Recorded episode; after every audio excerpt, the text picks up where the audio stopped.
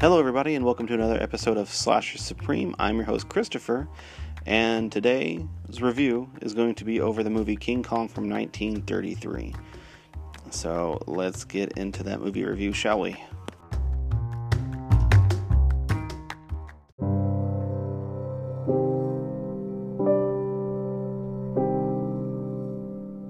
King Kong was directed by Merian C. Cooper. It stars Fay Wray as Ann Darrow, Robert Armstrong as Carl Denham, and Bruce Cabot as John Driscoll.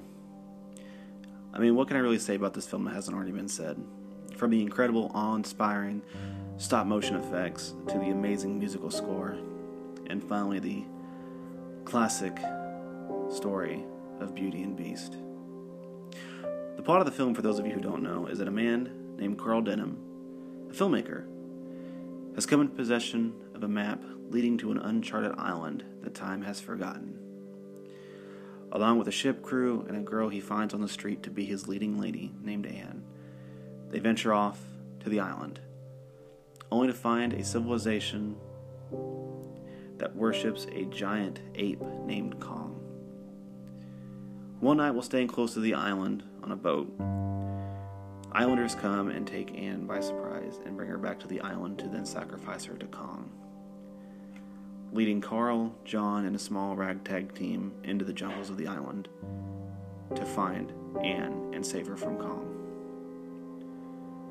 Ann is rescued thanks to John, and Kong is captured thanks to Carl, who needs to make at least some money off his pick off of the ape. Since he could not film his movie, he will always try to you know, make Kong the next best thing. From there, it leads to the most legendary climax in film history, where Kong will escapes and tears through New York City, finally climbing the Empire State Building, where he is gunned down by planes, to then hear another legendary thing, the ending where Kong's body is laying on the ground and Carl comes up to him. A cop tells Carl that the airplane's got him, and Carl responds, No, the airplanes did not get him. It was Beauty Killed the Beast. This film, in my personal opinion, is one of the most important movies in cinema history. Um, it has captivated millions. It's inspired a ton of people, including myself, to pursue a career in film in some shape or form. I myself have always wanted to be a director thanks to this film, actually. It, I seen it when I was very young and it inspired me, and how it really showed how fantasy and movies like that can, you know, whatever you put your mind to can really come about.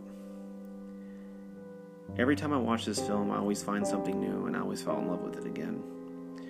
From the beautiful painted backdrops to the insanely detailed stop motion figures, where a, a good example is Kong. You can almost see every fiber of hair on him. And it's crazy to me that um, effects made 85 years ago can still hold up today. Yes, some parts they are very cheesy looking, but at the same time, when they don't, they look incredible. The T Rex Kong fight is another highlight of the film, but it is not as legendary as his romp through New York City. In 2005, Peter Jackson made King Kong. Along that time, I think it was 2005 actually, sorry if it's not, but yeah, there was also a seven part documentary where he tried to recreate a scene from the film that is lost to history. And it is the famous spider pit scene, which was later put into his film. And showing how the techniques are done today. And it's puzzling to them how they were able, able to even achieve them back then, and that is them doing it today is incredible, and it says a lot about the film. Another thing is that actually a ton of this film is lost. There, I think, from what I remember reading, is there's almost like an hour to an hour and a half of lost footage that didn't make it into the film. One reason it was going like with the spider pit scene, it was it would actually drive the film to an X rating, which would have been banned in most theaters at the time, so they had to remove those. Another one was more scenes of Kong, I think, stepping on islanders and eating them was also taken out because it was given an X rating. Even though some of those scenes do make it into the film. But it is sad that a lot of this film is lost to history.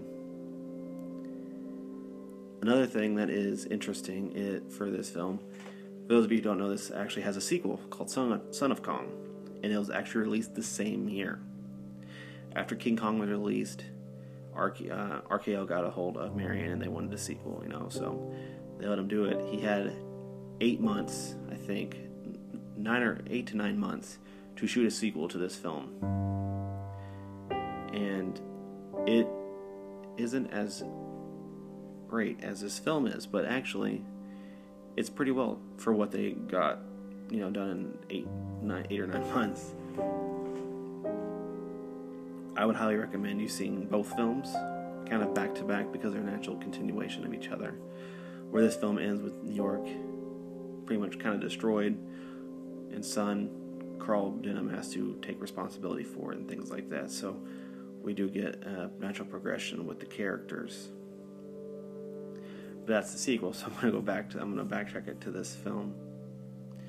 I did say in my last podcast that Godzilla was one of my favorite giant movie monsters and that I normally prefer him over Kong. That may be true, but movie comparisons to the first film, I highly prefer King Kong over Godzilla in that regard.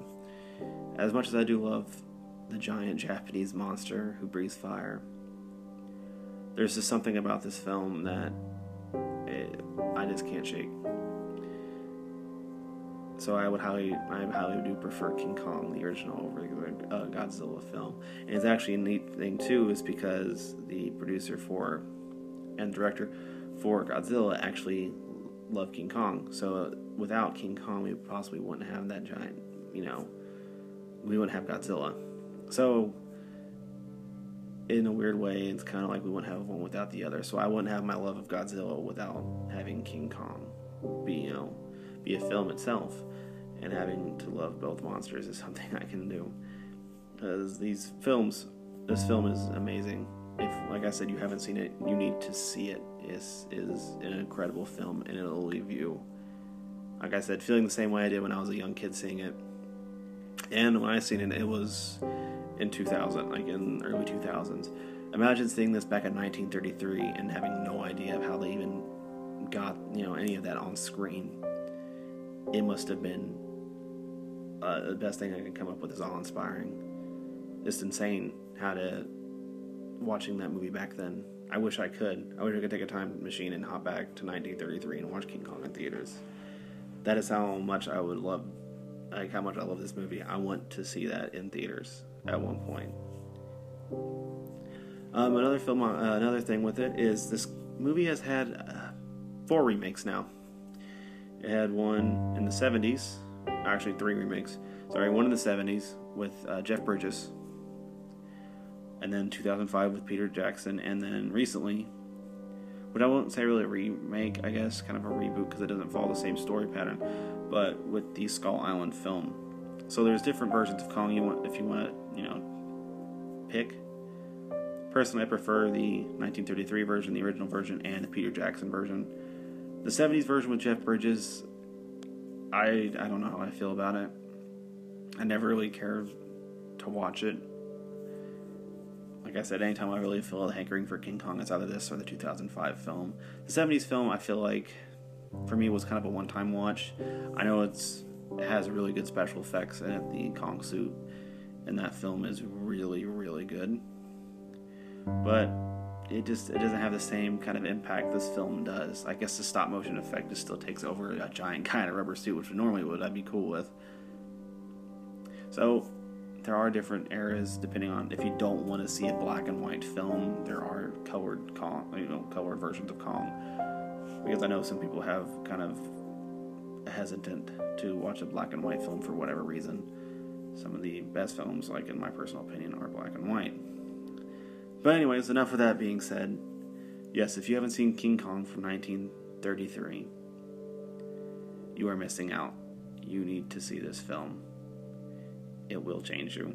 Really, if you if you've never seen it, you might.